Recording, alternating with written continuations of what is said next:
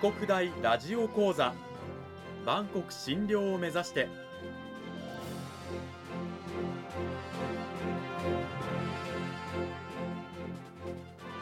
番組タイトルにある万国診療とは世界の架け橋を意味する言葉です。この番組はアジアの十字路に位置するここ沖縄にある沖縄国際大学で日々どのような研究や教育が行われているのかを発信していく番組です。案内人はラジオ沖縄アナウンサー小橋川響が務めます。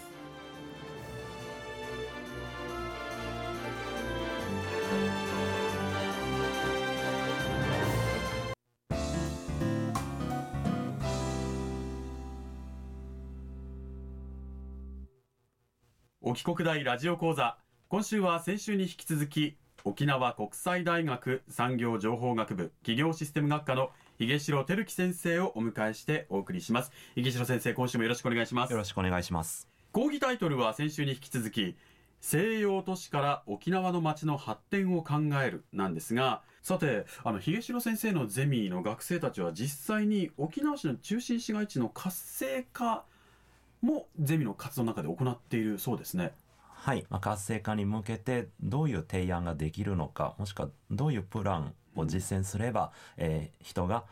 商店街に来てくれるようになるのかということを学生なりの目線で考えていくということを取り組んでいます、うん、でも実際にその取り組むにあたっては地元の調査が必要ですよね。はい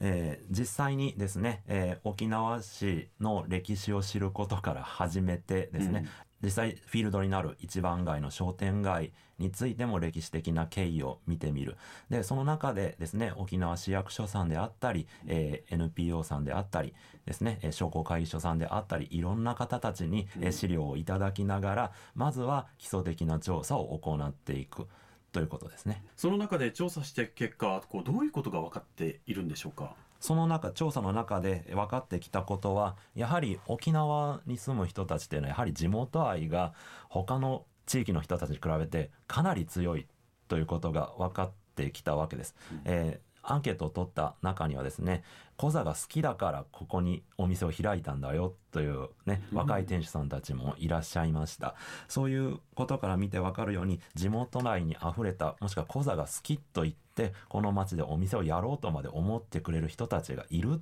ということですよね。まあ、地元愛にあふれた人がいるあのその中でじゃあコンテンツなどはどうなんでしょうか？調査してみたところで。はい。実際にですね、えー、前回もお話をね、したと思いますけれども、えー、エイサーの街、もしくは、えー、コザって音楽の街ですので、はい、こうしたエイサー音楽ということを中心に、えー、非常に、えー、魅力的なコンテンツが揃っています。またですね、えー、沖縄市は琉球ゴールデンキングスであったり、はい、FC 琉球さんのホームタウンでもありますし、えー、2月になれば、2月3月になればキャンプ野球のキャンプで広島カープさんがいらっしゃるということで、はい、こうしたプロスポーツチームとの関わり合いも非常に深い街ということでこういうことも、ね、もっと対外的に発信していかないとね、いけないなというところですよね。私も沖縄市の地元民として今先生に言われてあれ結構魅力的なコンテンツがたくさんあるぞっていうふうにねこうやっぱり思うんですけれどもそういった学生たちの調査から浮かび上がってきた、まあ、いろんな情報をもとに沖縄市の中心市街地真っ先にではこの活性化するといいますかねのためにはどういったことに取り組んだ方がいいんでしょうか？はい。実際に、えー、まあ、すぐに実効性のある案っていうのがなかなか出すのは難しいということになりますけれども、うん、ただですね、実際に沖縄市の小座の一番街商店街を歩いてみて、えー、学生たちが感じたことの中で一番やはり大きく上がったのは若いそれこそ中高生、もしくは小学生、子供たちですね。子供たちから大学生に至るくらいの年代までの人たちが街に商店街に全然 来ないということですよね。若い沖縄市民の方々にどうやって一番街商店街に来ていただくのかという点は、すぐ、まあ、急務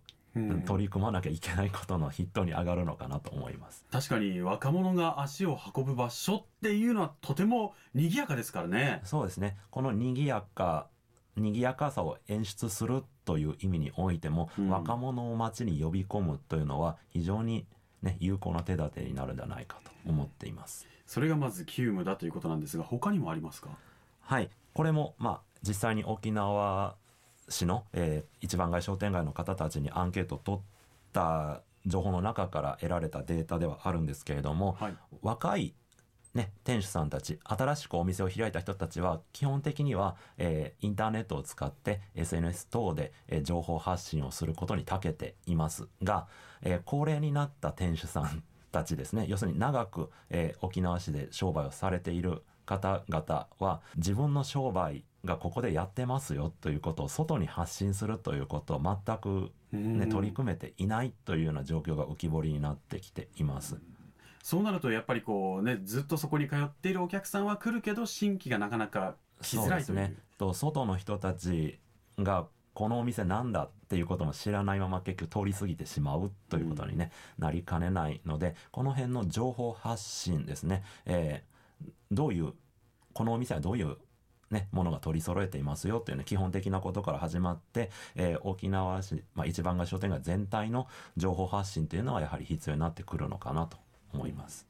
そしてやはり地域に根ざした、まあ、歴史に根ざした、まあ、新しい何かこう目玉になるようなものも必要ですよね。はい、えーもちろんね現在も、えーたくさんのグッズであったりだとか体験っていうのサービスであったりというのを、えーたくさん出してはいまいますけれども、うんただそういうことも含めてですけども、えー今あるものを対外的により、えー詳しく発信していくのと同時に、えー例えば若者に向けて若者をターゲットにしてこういうね新しい商品を開発するであったり、えー観光客に向けてもしくはインバウンドの客に向けてどういう商品を発信していくどういう商品を売っていくということをね考えていかなきゃいけない。要するにターゲットを明確にしていくのと同時に新しい、え商品の開発ですねサービスの開発っていうのは、えー常にアップデートし続けて、えー発信していかなきゃいけないということですかね。ではあの実際なんですが秀城ゼミの学生たちが取り組んでいる中心市街地活性化のためのプランあの具体的な内容って聞いても大丈夫ですか？はい、えーまだね具体的にそれが成果として出ているわけではないんですけれども、えー現在、えー大きく2つのプランを、えー計画中です。2つ？はい、で1つ目はですね、えー子供ですね。小学生中学生高校生もしくは大学生二十歳くらいの子たちで若い層にですねえーアプローチできるように、えー何か、えー今ぜ実際に沖縄市の商店街というのはシャッター街化しているところもありますので、はい。えーそうしたシャッター街になっているものの中から例えば、え1店舗だけでもお店を、えー空き店舗になっているところを、まあ、お借りして、えー空き店舗を実際に学生たちが運営をして、えー何か若者向けの、えー物品販売であったりとかサービスっていうのを提供できないかということを考えています。うん。で2つ目ですけれども先ほど言ったように沖縄市さんは、えー琉球ゴールデンキングスであったり FC 琉球のホームタウンでもありますので、はい。こうしたスポーツ観戦客っていうのは沖縄県内県外含めてですけれどもたくさん見にたくさん試合を見に来られるわけですよね。うんそうした方々が実際に、えー試合会場に足を運んでそのまま試合が終わったら実際お家まで帰ってしまうほもしくはホテルまで帰ってしまうという状況があるわけです。でそうした人たちスポーツの観戦客を対象にその人たちがじゃあちょっとでも、えー商店街に足を運んで例えば飲み食いをしていってくれるということはできないのかうんということで、もしくはね、えー宿泊していってくれないのかということで、えーこうした新しい、えー実際にスポーツ観戦と街歩き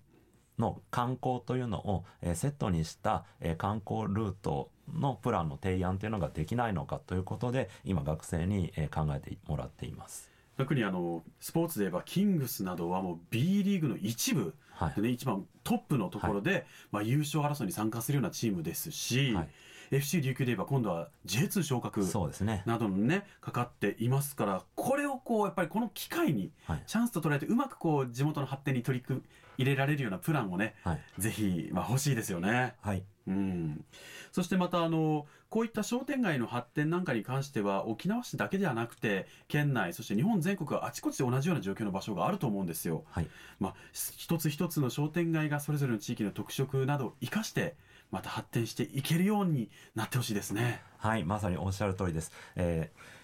実際にですね、まあ、大学として研究者としてもしくは学生としてできることっていうのは非常に限定的ではあるんですけれどもただこういう取り組みは日本全国ですね大学と地域とのえー、間で、えー、取り組みっていうのは非常に今進んできていますので、まあ、こういう若い力をね、えー、地域に取り込むという意味でも今後ねこうした取り組みがもっと一般化してくれれば、え、私たちとしても嬉しいかなと思っております。それが先ほど言ったこう日本全国どこ行っても確実的な街並みだったところから地域の特色を生かした日本各地いろんな面白い文化が生まれてくる特色が生まれてくることにもつながりますよね。はい。2週にわたって沖縄国際大学産業情報学部企業システム学科の井城照樹先生にお話を伺いました。井城先生ありがとうございました。ありがとうございました。学生たちと沖縄市の中心市街地の発展プランについても考えるというゼミの活動を秀城先生ずっと行われていらっしゃるということなんですが、はい、やっぱりこう学生たちはいろいろとこう頭をひねっているわけですよね。そうですね、うん、えー、商店街に行ったことがないという学生が多いので、うん、えー、その中で商店街って 商店街発展させるってじゃあそもそも何なんだというようなところから始まって、えー、こういったプランを考えるというところに至るわけですのでかなり学生には無理を強いてるかなとは思いますが。そうですね、はい、でもやっぱりこう地域を盛り上げるっていうのはその地域に住む人間としてはとてもこう大切なことで、はい、学生たちもね自分たちのそれぞれの地域が住んでる地域があると思うんですが、はい、これを機会にぜひ自分の地元にも改めて目を向ける機会にもしてほしいですよね。はいそうですね。あの皆さんねそれぞれ地元があって地元のね、えー、懐かしいところ面白い場所楽しい場所たくさん知ってらっしゃると思います。そういうところにねもう一度ね目を向けてもらって足を運んでもらって自分の街の良さを再発見してもらえれば、えー、嬉しいです、はい、井城先生2週にわたってどうもありがとうございました。ありがとうございました。この番組はポッドキャストでもお聞きいただけます。ラジオ沖縄のホームページのリンクからご確認ください配信はこの後7時頃になります。